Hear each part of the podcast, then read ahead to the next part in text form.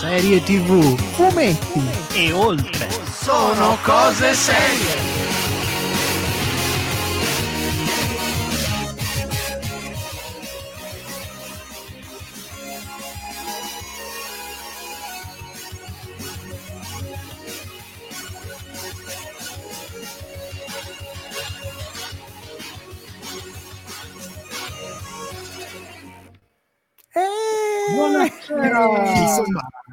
La...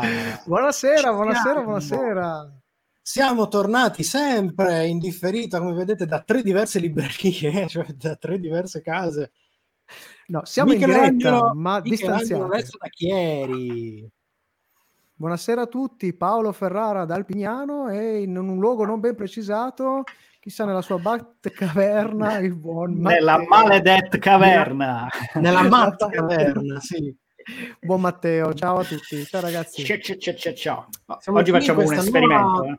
Versione speciale, sì, siamo fuori dalla programmazione della nostra canonica stagione di Sono Cose Serie, è terminata la decima, sta- decima, decima stagione, um, arriveremo, torneremo ovviamente con l'autunno, con l'undicesima, nel frattempo sapete benissimo che stiamo lavorando su un sacco di novità, tra cui ne parleremo poi doppiatori che piano piano, gattonando, gattonando, si avvicina a essere realizzato. Nel frattempo abbiamo deciso, soprattutto visto questo periodo strano, visto che abbiamo già cominciato queste cose eh, indifferita in questa maniera, di fare una serie di episodi speciali live. Siamo in esperimento, noi faremo questa diretta che è sui social in video, ma dovremmo riuscire a produrne anche un podcast, quindi è una specie di ibrido. È una cosa nuova, una cosa diversa, ma farà sempre la cosa eh, per la morte di Simone. Che è successo? Beh, Simone è caduto, no, è tornato. No, no, no, no stavo aggiustando la tapparella. Ah, okay. qua, ragazzi, ragazzi, Ricor- ricordiamo, ricordiamo che siamo live sulla pagina di uh, Facebook di Sono Cose Serie. Abbiamo lanciato uno squillino anche alla, nella nostra pagina di doppi attori. Se ci siete in questo momento live, ci state guardando, mi raccomando, lasciate uno, un commento noi li vediamo, li leggiamo e eventualmente vi rispondiamo. Un saluto sarebbe veramente ecco, bravi ragazzi. Fate un po' di No, no, quello no, quello no. In quei gesti a pot- quei... Esatto, quei gesti non si possono fare. Salutateci, eh, commentate, eventualmente fateci delle domande. Paolo, che facciamo? Proviamo alla Esatto.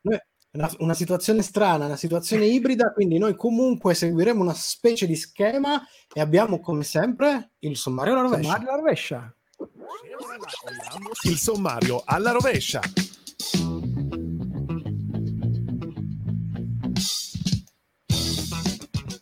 E la serata si chiuderà con una curiosità seriale storica. Ma prima una piccola anteprima con la serie Netflix che è uscita da pochissimo, Snowpiercer. Ma prima ci faremo una chiacchierata seriale in cui recensiremo Into the Night, il primo episodio della nuova serie di Looney Tunes e i primi episodi della serie animata Midnight Gospel. Fra poco invece commentiamo qualche news. Non abbiamo la musica. Salutiamo già Lorenzo, grazie di essere qui con noi. Ciao Lorenzo, eh, anche Cucci, che ci saluta anche lui, che è venuto che anche prima è venuto anche prima a salutarci in video, ma doveva scappare che è casinatissimo. Ciao, e noi direi che possiamo. Che dite? Facciamo, facciamo che andiamo sulle news. Eh,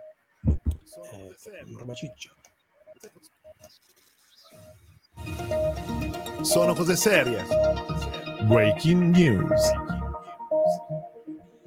E ovviamente la notizia che è calda, nerdica di queste settimane ultra seriale, che ha veramente tenuto banco su tutti i social che parla, parlano di serialità, di, di, di, cose nerd, eccetera, è quella del rilascio di questa fantomatica Snyder Cut di Justice League, che sarà rilasciata nel 2021 su HBO Max che il nuovo canale. il canale, nuovo canale stream, streaming per quanto riguarda i prodotti di HBO.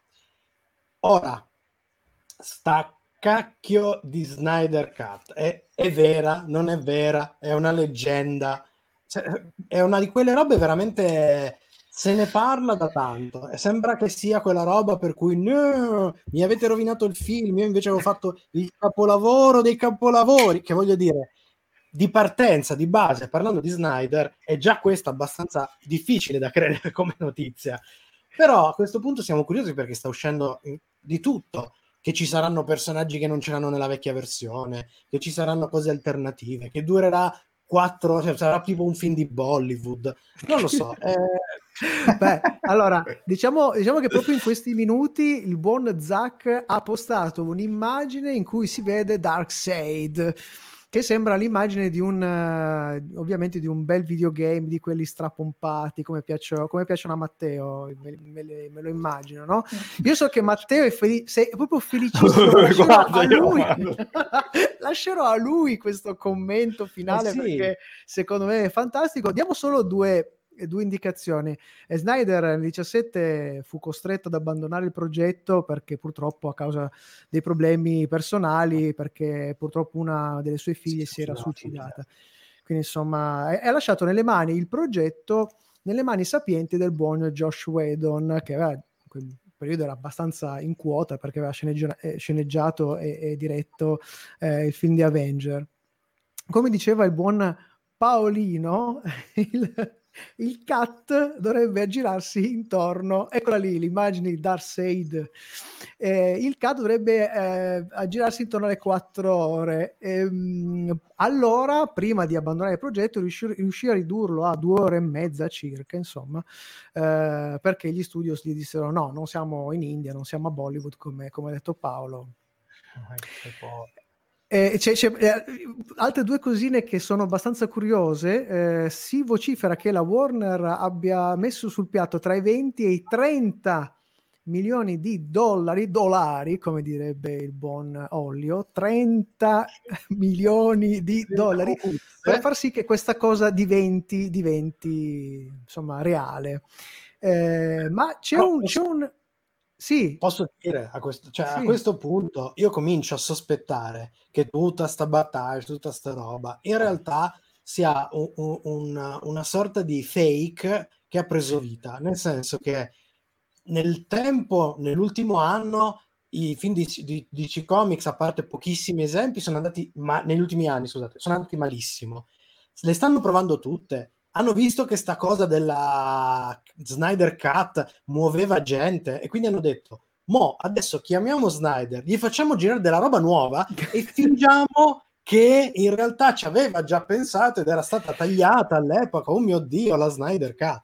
Cioè a me Ma... sembra una paraculata di dimensioni mesozoiche veramente. Ma in realtà pare che lui a, a, a febbraio di quest'anno abbia fatto vedere ai, dir- ai dirigenti della DC, bla bla. Io bla, mi associo al commento del Fabrizio, del Culci, che testualmente dice quanto odio che provo verso la DC cinematografica.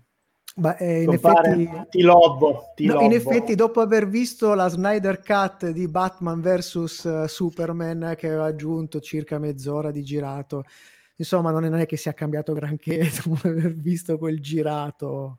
Io direi che possiamo andare ben, ben, ben oltre. Che dici, Matteo? Vorresti dire qualcos'altro?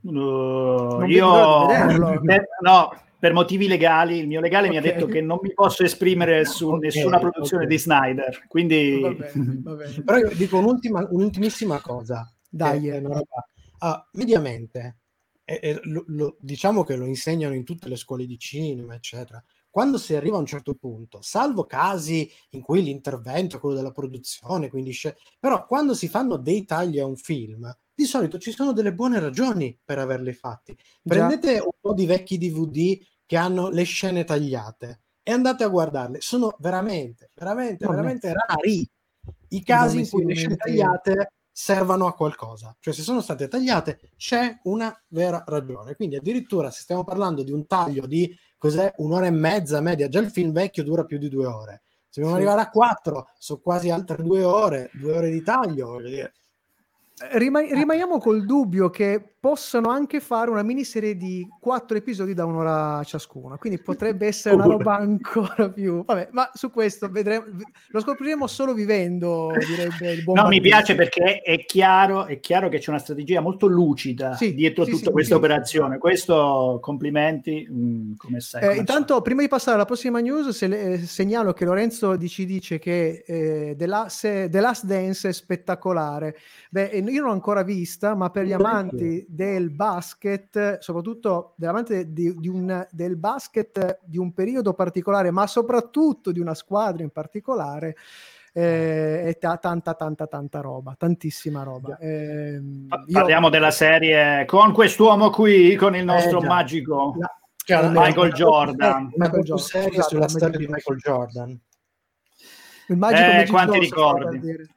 quanti allora, ricordi Andiamo avanti perché siamo tiratissimi. Volevo solo fare sì, una dai, piccola sì, parentesi ehm, perché questi, ah, questi giorni è il fatto che Tom Brevoort, editor della uh, Marvel che supervisiona la testata Fantastic Four dal, dal 2007, ha pubblicato sul suo blog quatt- i quattro episodi dei Fantasy 4 realizzati da Leo Ortolani per una fanzine che si chiamava credo uh, Made in USA ehm, che ovviamente è fuori canone, eh, che aveva disegnato il buon, il buon Leo nei, nei Mette, più o meno al, nel, durante la prima metà de, degli anni 90. Ovviamente una storia non autorizzata, pubblicata su questa fanzina che, che, proseguiva in qualche modo le avventure del quartetto eh, dal punto in cui il re Jack Kirby aveva abbandonato la testata aggiungendo quattro episodi che in qualche modo eh, fornivano un'ipotetica conclusione definitiva a, alla serie. Io non l'avevo letta eh, e sono andato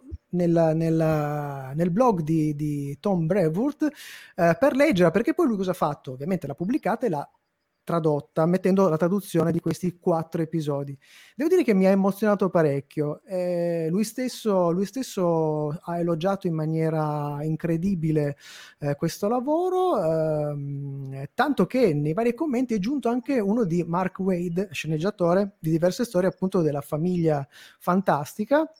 E dal 2003 so, al 2000, sì, sì, diciamo che tra le altre cose... Eh, il quale ha esternato con toni ancora più accesi il suo giudizio. Ha detto una cosa del tipo: avrei dato una settimana della mia vita per vedere l'ultima pagina di serie oh. perché oh. è rimasto talmente toccato, talmente colpito da questa cosa qui, eh, che ha avuto veramente eh, parole di grande commozione e ovviamente Bad Taste, che è uno dei, dei, ehm, dei, blog che noi seguiamo italiani che parlano di fumetti, ha intervistato al brucio il buon Leo, che ovviamente è rimasto molto molto contento e ha, fatto, ha creato il sospetto forse che farà forse qualcosa non so se è eh, legato a, questo, a questi quattro episodi bello. oppure perché lui secondo me merita, merita tantissimo. Eh, ricordiamoci che probabilmente cioè ci sono tantissimi grandissimi fan del lavoro di Kirby qui in Italia, ma Ortolani forse potremmo considerarlo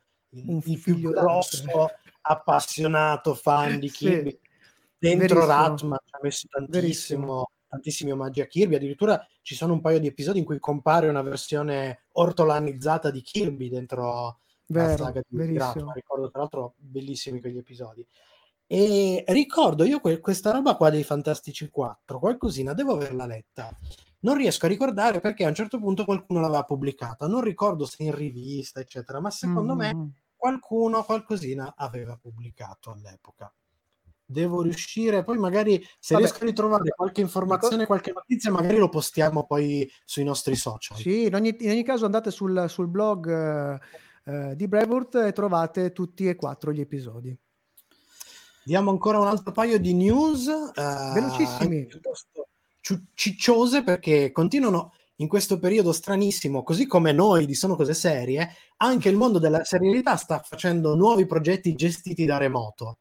In questo caso vi parliamo di David Tennant e Michael Sheen che hanno trovato una grandissima intesa durante Good Omens e quindi hanno deciso di tornare insieme per questa serie che si chiama Staged, una comedy per BBC.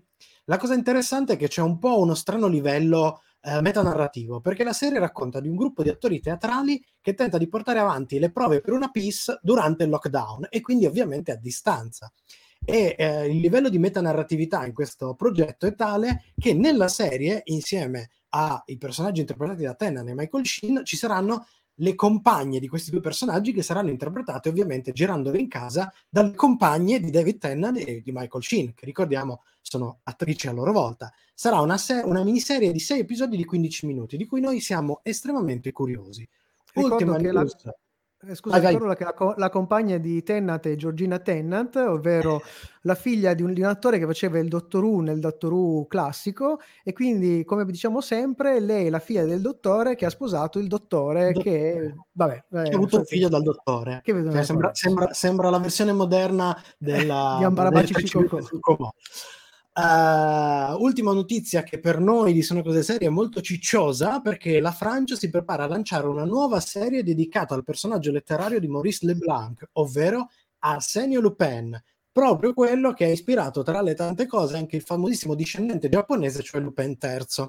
Sarà una serie realizzata da Netflix e sarà ovviamente una rilettura in chiave moderna del personaggio, talmente moderna che ad interpretare eh, il nostro Lupin questa volta sarà Omar Sy, che è un attore di colore diventato famosissimo con il film Quasi Amici. Attore molto bravo che ho visto in diverse Vero. cose. Verissimo. Sono molto, molto curioso. Non solo tu, caro Paolo. Matteo, come stai? Ti vedo sparire, sto- entrare, uscire. Ehi! No, sto giocando con le telecamere. Bello. Ah! Eh, comunque Fabrizio ci dice di non fidarci di Lorenzo, ma mm, abbiamo letto, abbiamo letto di altri che hanno visto quella serie e quella serie, per, per chi, ripeto, è appassionato, è veramente, veramente molto bella. Credo che si debba switchare, come si dice, cambiare e andare Cambiamo. al, al momento sì, che ti tocca, caro. Matteo, perché parliamo di serie TV con una bella chiacchierata Dai. sulle serie TV. Ma ci va una bella sigletta, dai. Ecco. Bravo! Serie, serie TV.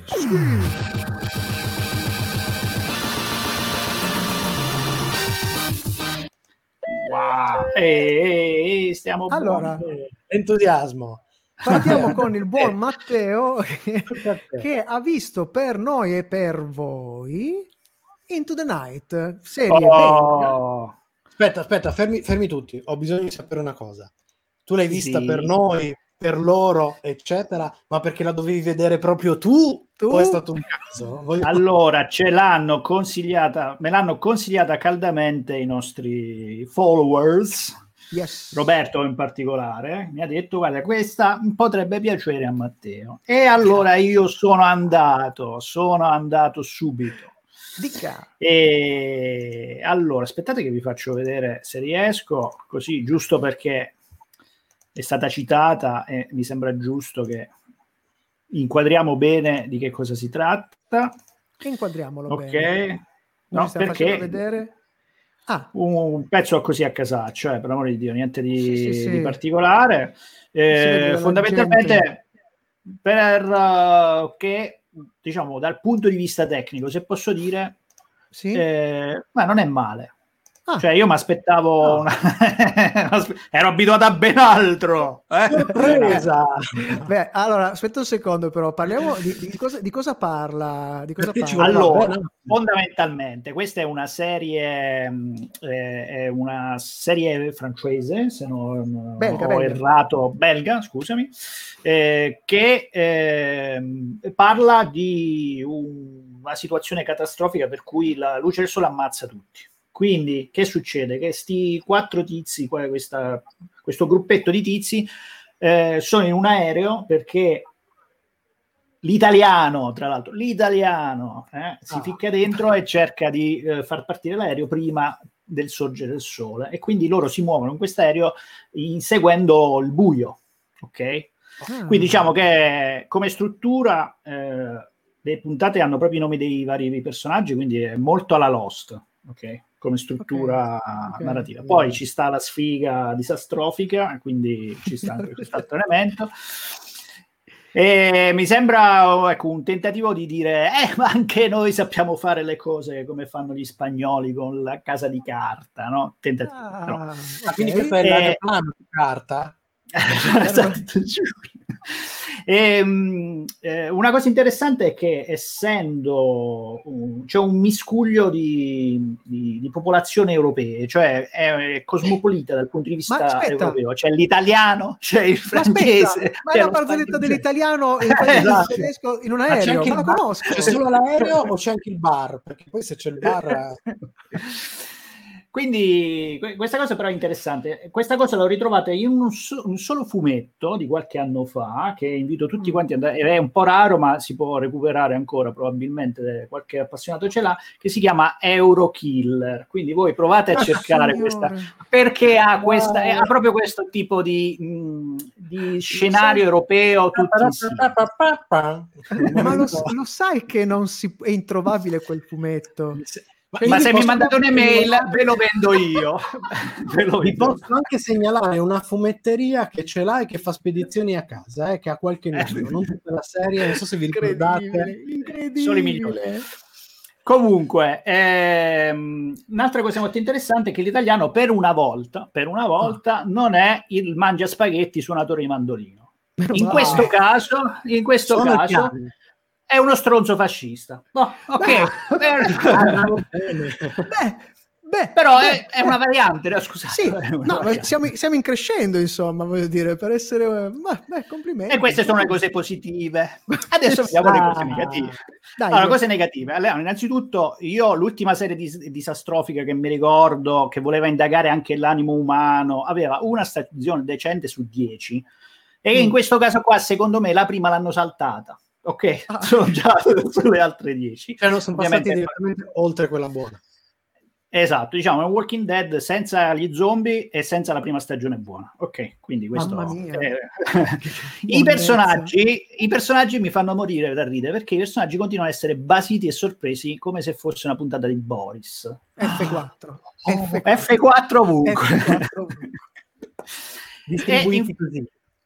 E fondamentalmente poi ovviamente con i personaggi non, non, c'è nessun legame, non si crea questa, questa legame perché le interazioni sono costruite, cioè eh, lei è la puntata di Tizio, allora tu metti Tizio e lo fai parlare con Caio, poi mh, diversivo e poi c'è di nuovo Tizio che fa Dio, sta la poveronata di stanotte, quanto è stata difficile, e tutto è così. E i dialoghi devono ingigantire tutti i problemi, cioè ogni cosa è e guarda, questa cosa è difficilissima, ma non ce la faremo mai. È tutto così. Cioè, non, le cose non sono difficili e non ce la faremo mai, perché le stanno risolvendo okay. magari in quel momento. Però loro dicono costantemente che è una cosa molto complicata. Come il peperone, il peperone diventa... Scusa? Come i giornali italiani in quest'ultimo periodo, in questi mesi. Sì, o, il pe- o il peperone che diventa il peperonone. Esatto, esatto. Ehm, poi c'è questa gestione della tensione proprio per questo motivo che non è per niente equilibrata, cioè non si alterna il ritmo dove c'è una situazione di, di alta tensione con una di meno, in modo tale che ti accorgi no? che c'è una variazione di tensione. E la prova lampante è la musica, che è sempre uguale, cioè è sempre tum, tum, tum, per tutti i film. È come se tu immagina eh, lo squalo che costantemente sotto ha tun tun tun tun tun tun tun, tun per tutto il film. cioè, non, eh, come, non, fa la sua funzione eh, appiattisce tutto quanto. E per chiudere dovremmo citare che c'è tutta la parte super cazzolosa di fantascienza che è, è esattamente a metà, è distante dalla realtà scientifica quel tanto che quanto distante dal senso comune. Quindi è come dire lascia insoddisfatti tutti, tutti, sia quelli procedici che gli altri, dicono: Ma questa è una cazzata, ma che è sta stronzata? Capito? Perché si sono messi veramente con, lo, col, con la squadra proprio in mezzo, e quindi è proprio questa equidistanza per non far contenti nessuno. Eh? Però... Esatto, hanno fatto l'opposto di quello che si fa di solito. Cioè, sono quelli che cercano di far contenti tutti, loro hanno detto no, noi non facciamo contento nessuno. Non male, non male, non male. Poi un, diciamo, un'ultima cosa prima di chiudere questa, questa, analisi è che cioè, questa cosa non la sopporto, ma in questo caso è proprio non ha nessun senso. Cioè, okay. in, quando c'è il countdown, no? mancano 3 minuti e 28 secondi sugli eventi naturali. Cioè, che non è che sono che hanno il clock del, del, del computer, che quindi quelli scattano.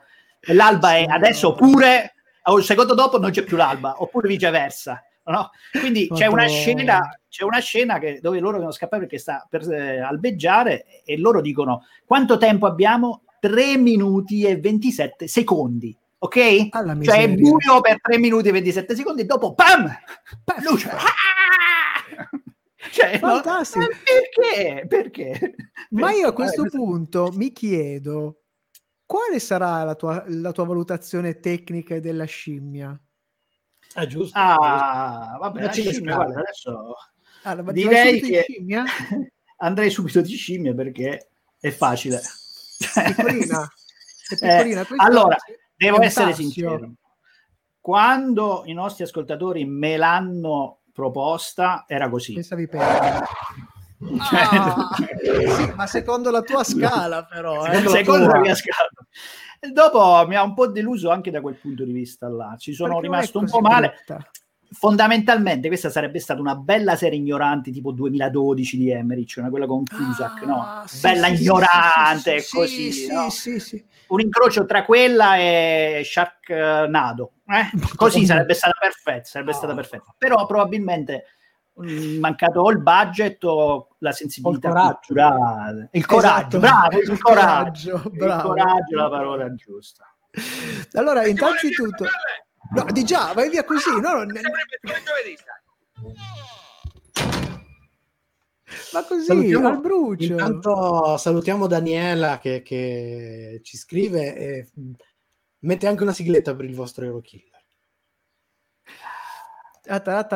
Immagino, sì, sì, è perché lei è una di quelle che eh, conosce. Dire, abbiamo, abbiamo, avuto la possibilità di, così, di avere anche qualcuno che ha letto questo fumetto. Pensate, è fantastico. Io grazie, grazie nonostante, questo, nonostante questo vi continuo a seguire, eh, voglio dire.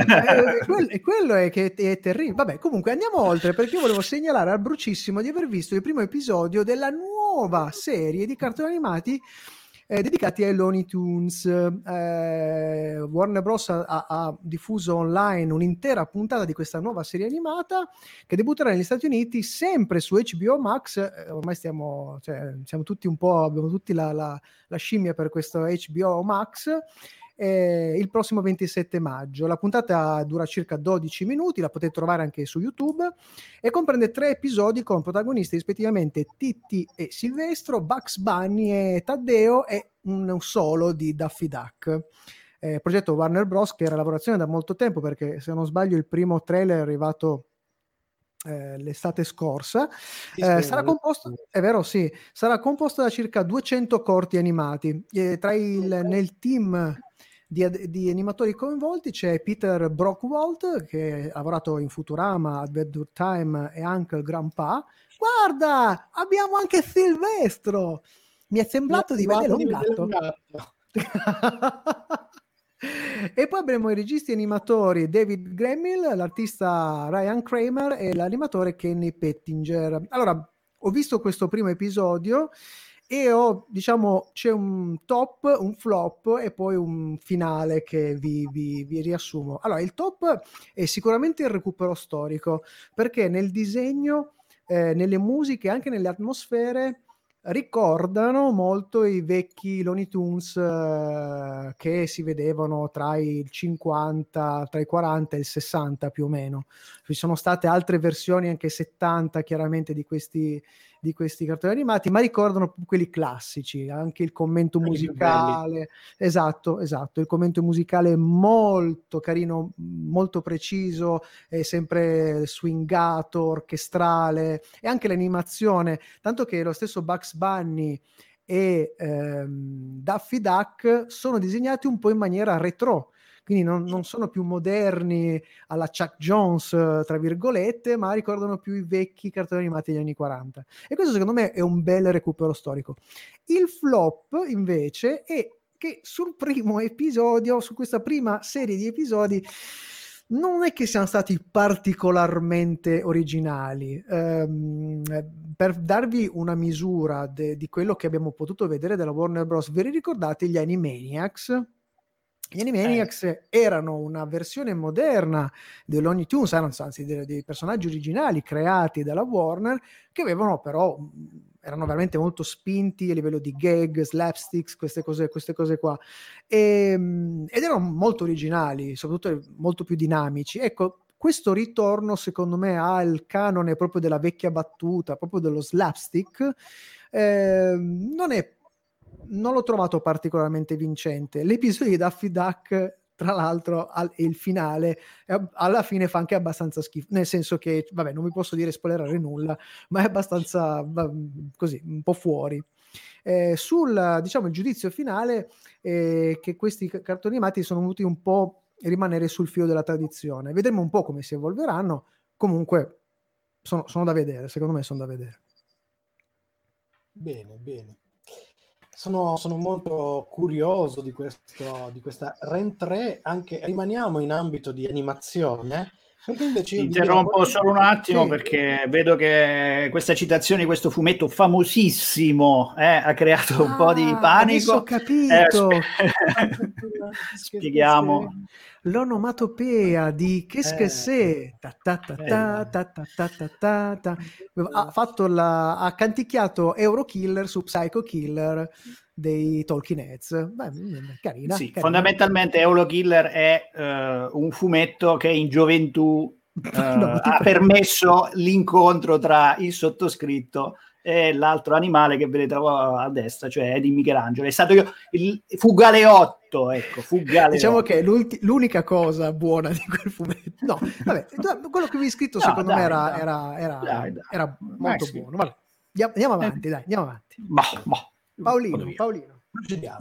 Dicevamo, si parlava di un'altra serie animata uscita su Netflix che è Midnight, The Midnight Gospel, creata ah. da Pendleton Pen- Pendleton Ward, che è uno dei creatori di Adventure Time, e dal con- comico Duncan Trussell, che è autore del podcast che ha ispirato questa serie. Il podcast americano si chiamava The Duncan Trussell Family Hour.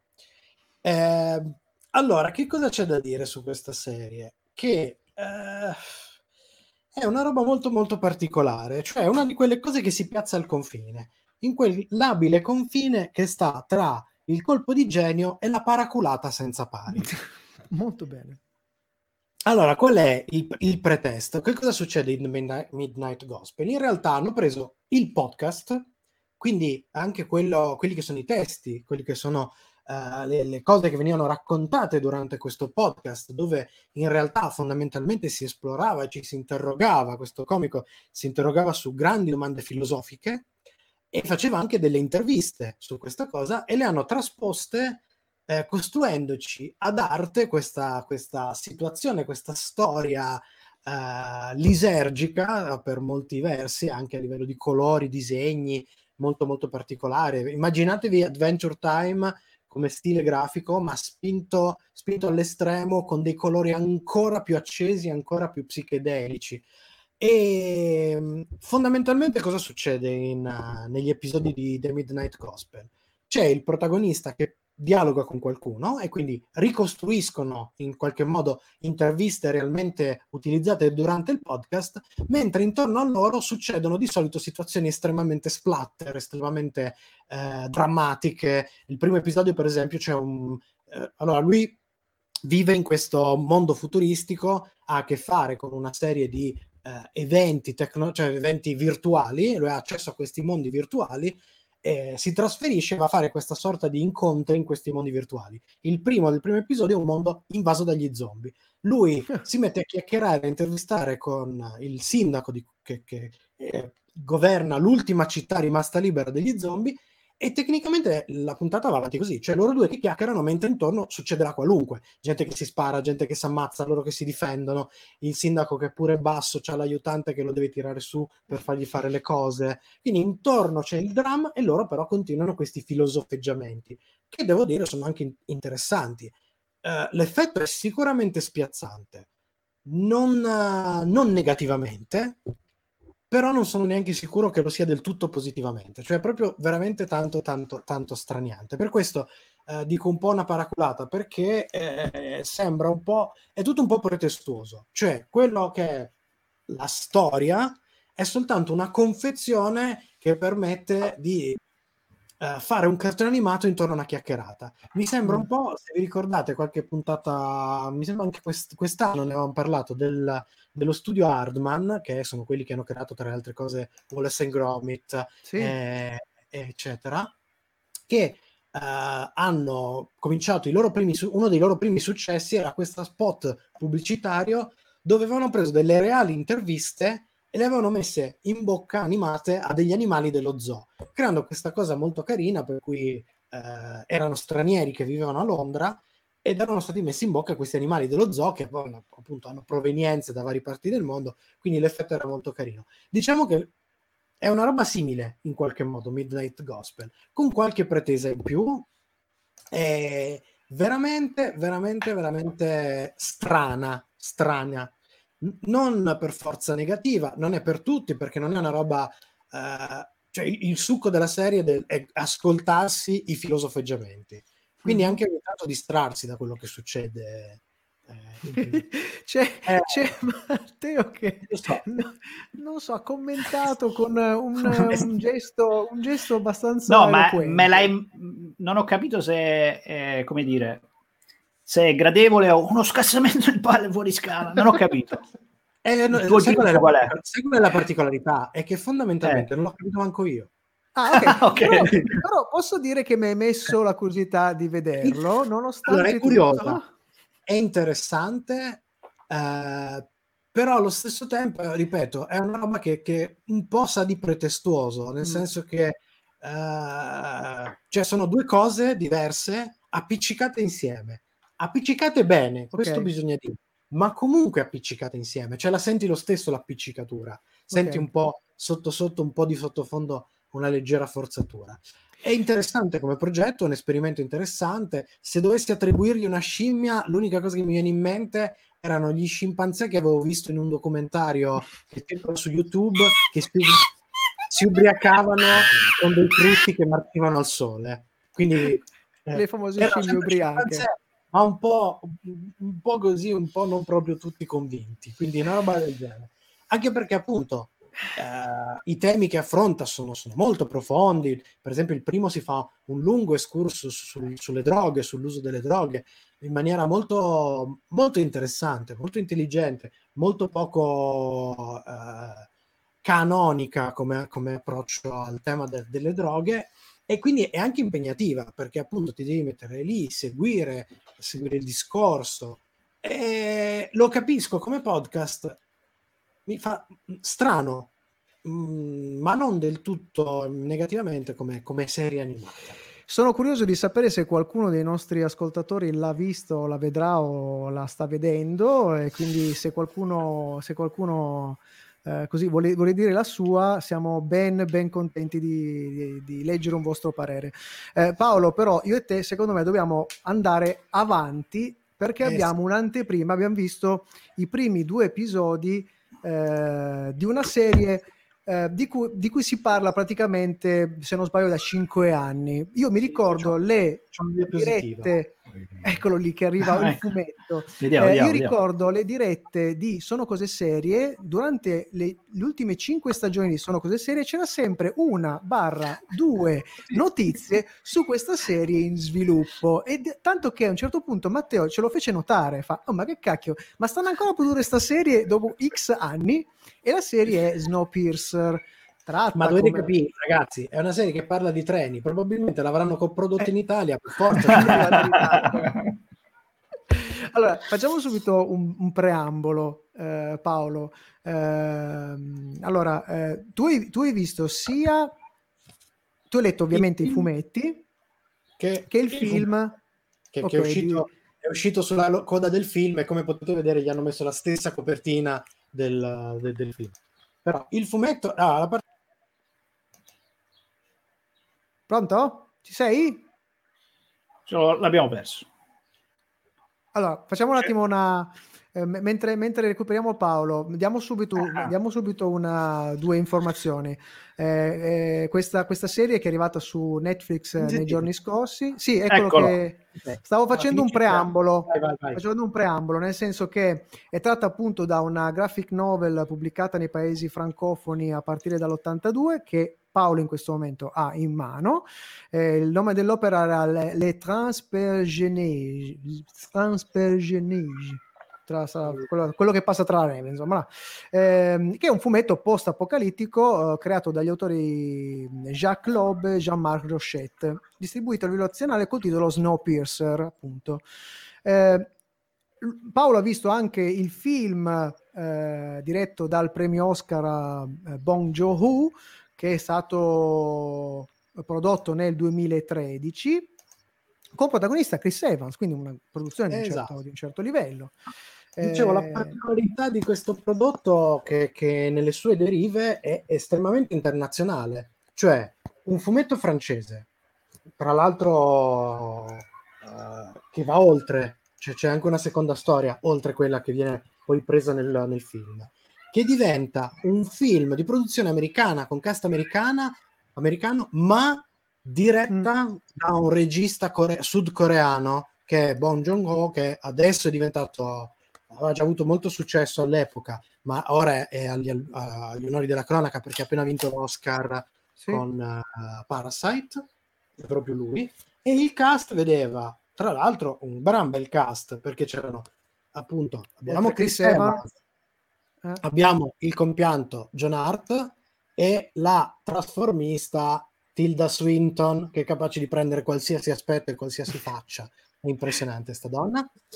E allora, sicuramente ci sono già delle differenze tra la, il fumetto e il film. Il sì, film è sì. molto, molto, molto intrigante. Ovviamente, da un certo punto di vista, eh, semplifica un po'. Beh, racconta, racconta, un po' come la, la, la, la, più o meno di cosa Vabbè, parla. La, la, storia è semplicissima, fondamentalmente. Uh, il mondo si sta spegnendo, sta, c'è una nuova glaciazione. Gli ultimi sopravvissuti sulla Terra sono quelli che abitano questo treno che percorre, circumnaviga tutta la Terra e eh, che è l'unica fonte di energia rimasta sulla Terra ed è l'unico posto appunto dove esistono ancora dei sopravvissuti. La particolarità di questo treno è che è estremamente classista, cioè nelle prime, nei primi vagoni ci sono eh, le persone che stanno bene, quindi i nobili che hanno spazio, mangiano bene, eccetera. Nelle ultime carrozze ci sono i poveracci ammassati. Quello che succede nella storia, che apre a, sia nel fumetto che nel film, è una rivolta che parte dalle ultime carrozze e cerca di eh, raggiungere la locomotiva per cambiare questo stato, questo status quo e quindi mettere a disposizione anche dei poveracci tutto quello che hanno i, i ricconi nelle, nelle, prime carrozze, nelle prime classi. Quindi proprio ma, prima classe. Ma la serie, classe, la, la serie è sci-fi? No, la serie no. è stata prodotta da TNT e distribuita da Netflix. Per, perché così i fotogrammi capito, sono assolutamente cheap. Come... Ho, capito, non ho capito dove vuoi arrivare, ma ci arriviamo, ci arriviamo. Allora, eh, due cose tecniche, tra gli attori segnaliamo, il cast è ovviamente enorme, ci sono, un sacco di attori, eh, ma vogliamo segnalarne una manciata. Prima di tutti, ovviamente, Jennifer Connelly, che oh, il mio grande amore noi...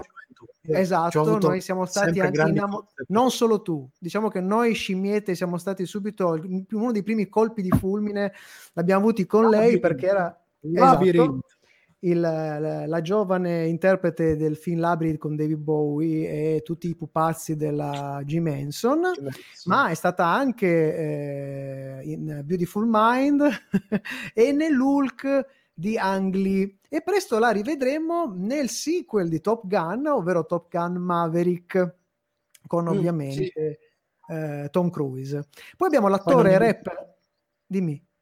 Dicevo, no, c'erano anche altri due eh, ricordiamo che è stato anche in un film di Dario Argento. Eh, sì, ma ne ha, fatte, ne, ne ha fatto esatto, molto giovane, giovanissimo. Prima ancora credo di, di uh, Labyrinth, perché A prima cavallo, di Labyrinth aveva già. Se, eh. Non ricordo se prima o dopo. Era comunque sì, a sì, sì, aveva fatto pochi, pochi personaggi in quel periodo, eccola lì, in fenomeno.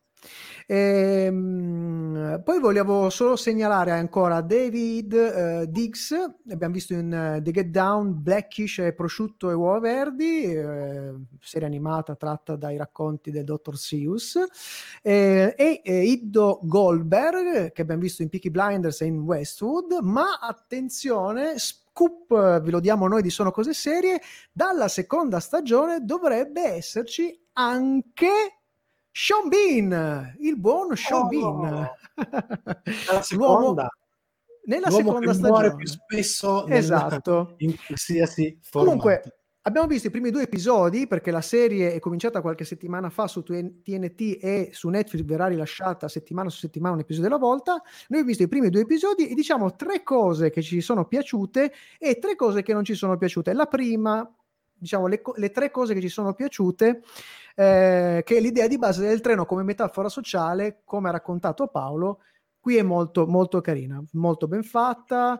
eh, ci sono appunto il, il- in realtà come si forma diciamo la, la- la categoria dei paria o dei paria come si, si- si- a seconda di come si pronuncia eh, è, è molto interessante l'idea di questo ultimo vagone di questi 1001 vagoni dove l'ultimo eh, ci sono questi si chiama il fondo quest'ultimo vagone ci sono questi personaggi veramente trattati malissimo ma non vi posso svelare perché ed è una cosa che comunque secondo me è realizzata molto bene.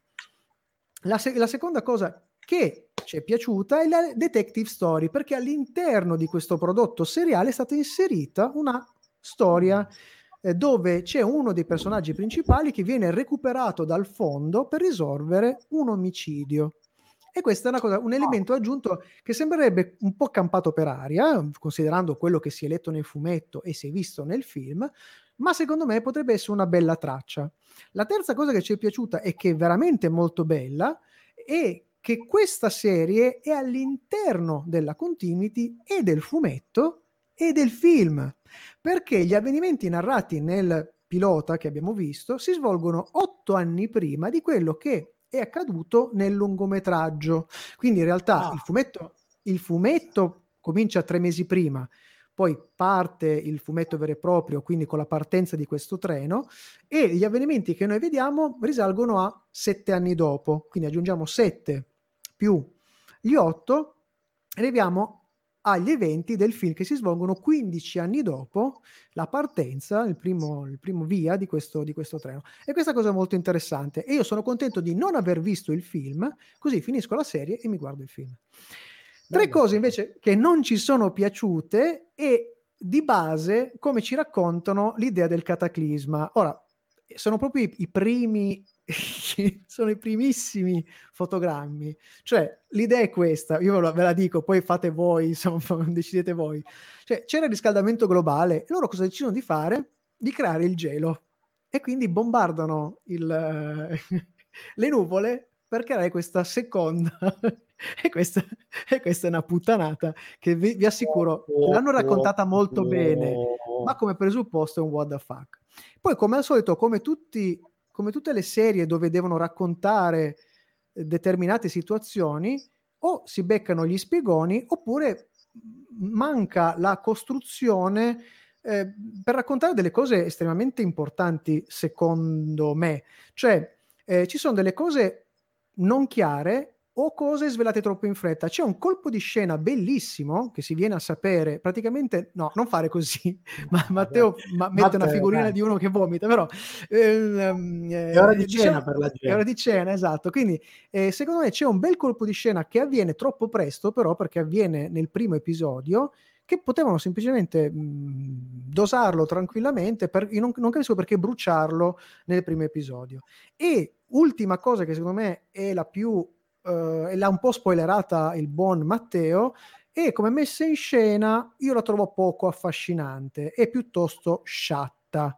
Eh, non so, sarà forse che devono fare del retro, della retrocostruzione, quindi ehm, dare quest'idea di, di un po' retro del, del treno, eh, ma c'è, c'è certa tecnologia, basta solo vedere un telefono, un quadro, un quadro macchina, ma abbastanza sciatterella. Come, come ha detto Matteo, ricorda un po' le produzioni sci-fi.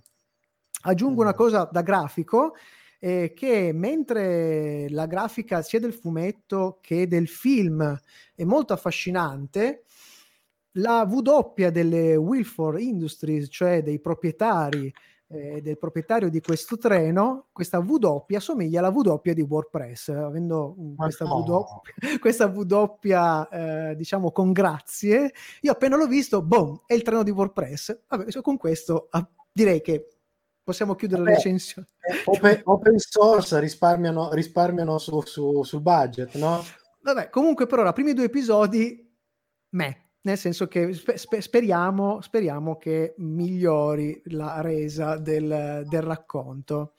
Eh, detto questo, io con Paolo farei una digressione perché... Digressione. Eh, digressione su una roba che ho visto e con questo magari cercherei di, di semplificare perché siamo quasi in chiusura eh, vorrei provare a raccontare delle cose, dei colpi, così, delle, de, de, delle illuminazioni che mi, si, mi sono venute. Dovevo parlarne già la settimana in cui abbiamo avuto ospite Osmar Miguel Santuccio. Però, Però a questo punto, scusami, eh, mettiamo dimmi. una sigla a, casa, a caso. Dai, I consigli di Sono Cose Serie. Beh, Dai, beh no, non, è, non, è, proprio a caso, perché in realtà è una serie che io vi, personalmente vi consiglio di vedere, perché l'ho trovata molto bene. Ne abbiamo parlato durante le scorse settimane. E, e l'impero ottomano. Mi aveva colpito il fatto ottomano, sì, mettine 5, io ne metto altre, altre, altre due, poi se c'è qualcuno che vuole aggiungerle, grazie, siamo già 2, 4, 6, ne mancano ancora due.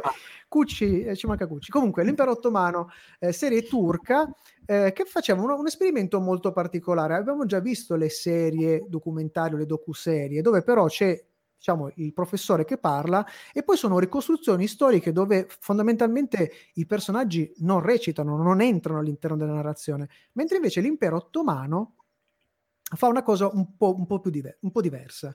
Cioè ci sono ovviamente i professoroni che parlano e raccontano delle vicende, ma poi la ricostruzione è una ricostruzione molto narrativa.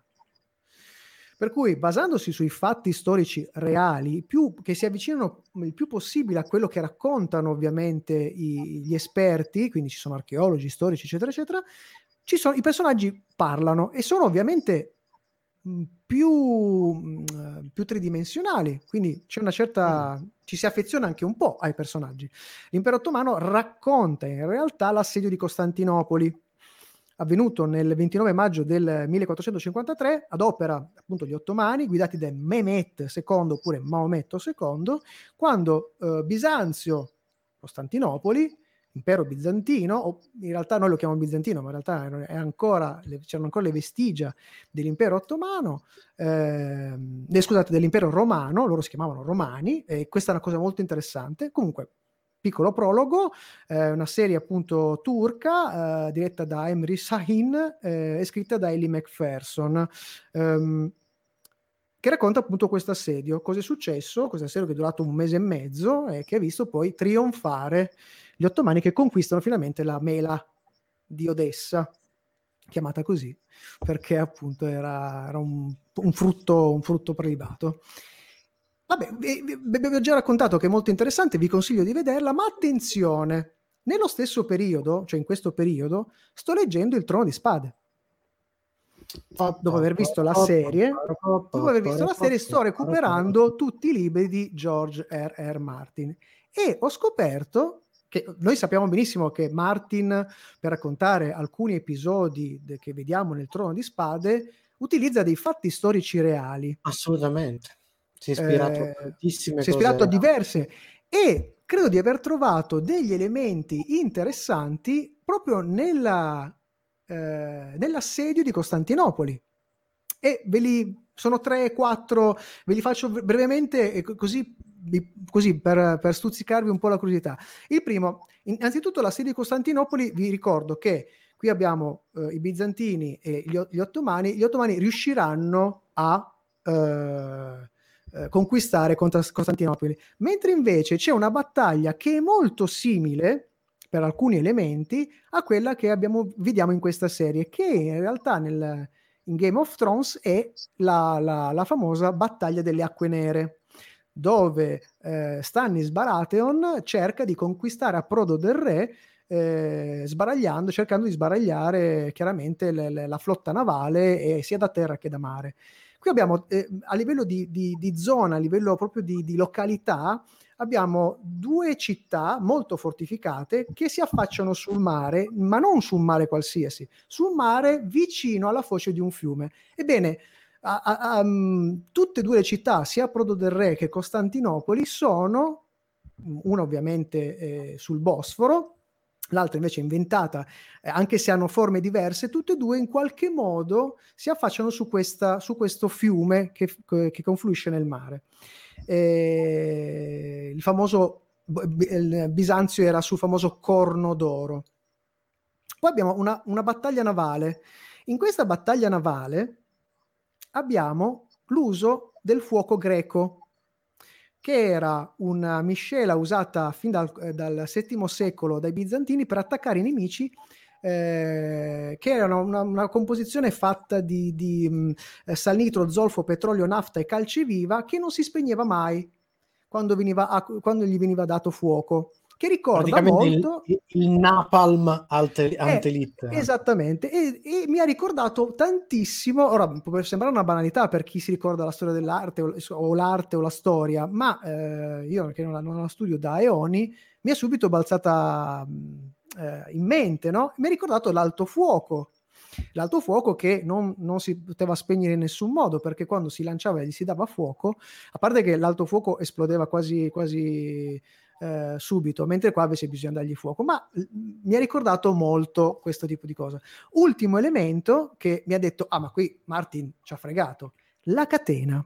Vi ricordate che eh, per, insomma, per riuscire in qualche modo a superare la difficoltà di, di, di, di questo attacco di navi, Tyrion eh, si inventa l'idea di costruire una catena per bloccare sulla foce del fiume eh, le navi di Stannis Baratheon.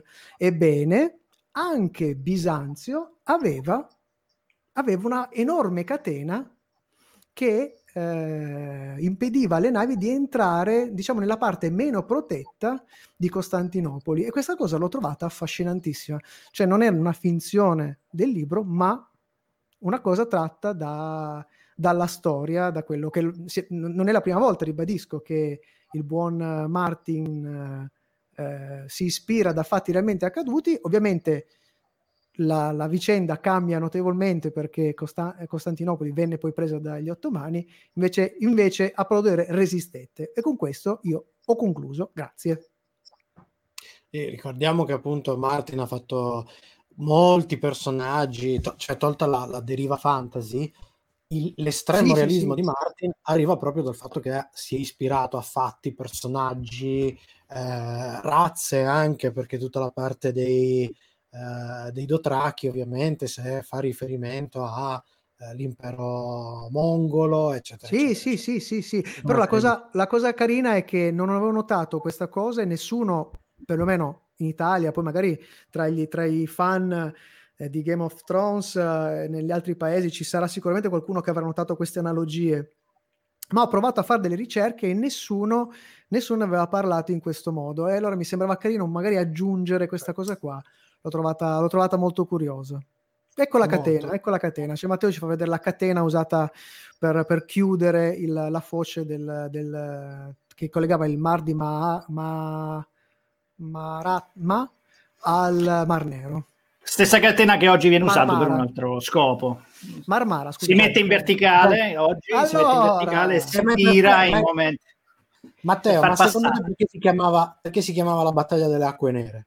Quali sono le acque genio, genio, è tutto chiaro adesso. Vabbè, che dite ragazzuoli, com'è andata questa prima puntata speciale? Esatto, no, mi sembra che dire insomma, ce lo dovrebbero dire gli ascoltatori. Esatto. Però io li ringrazio perché saranno così gentili da non farci sapere niente. No, no, no, qualche critica eventualmente, no, no. se possiamo Faceteci. Faceteci sapere, Fateci sapere. Faceteci. perché l'estate è in questo format. Se non ci facete sapere niente, vi tocca poi Cercheremo, tutta l'estate. cercheremo di limarlo ovviamente per darvi un prodottino un pochettino più, più, insomma, più scattante, più agevole. Mm. Eh, Andiamo di sigla. Io metto sì, la sigletta mentre voi salutate. Sì, grazie Paolo, grazie Matteo. Grazie. Grazie Matteo. E i birimbini non si dicono. Non lo so, ci Eh, possiamo no. provare. Ricordiamo, Possiamo provare. aspetta, super, super veloce, ricordiamovi, mi raccomando, i social, seguite i social della radio, seguite, vabbè, ovviamente il nostro, perché se no non sareste qui, ma soprattutto doppiatori, ve lo ricordo, che piano piano stanno arrivando cose, quindi 2P, 2T, c'è il blog di Confermo. doppiatori e c'è la pagina di Facebook di doppiatori. Am- mi raccomando, stavo per dire Piacente. alla bolognese, am raccomandi. eh? Va benissimo lo stesso. Oh, Va bene. e tre, Ci proviamo? chi- allora, chi non ci guarda, ma soprattutto chi non ci ascolta, Ascolta. è un Birimbino! birimbino! Serie TV, fumetti E oltre. sono cose serie.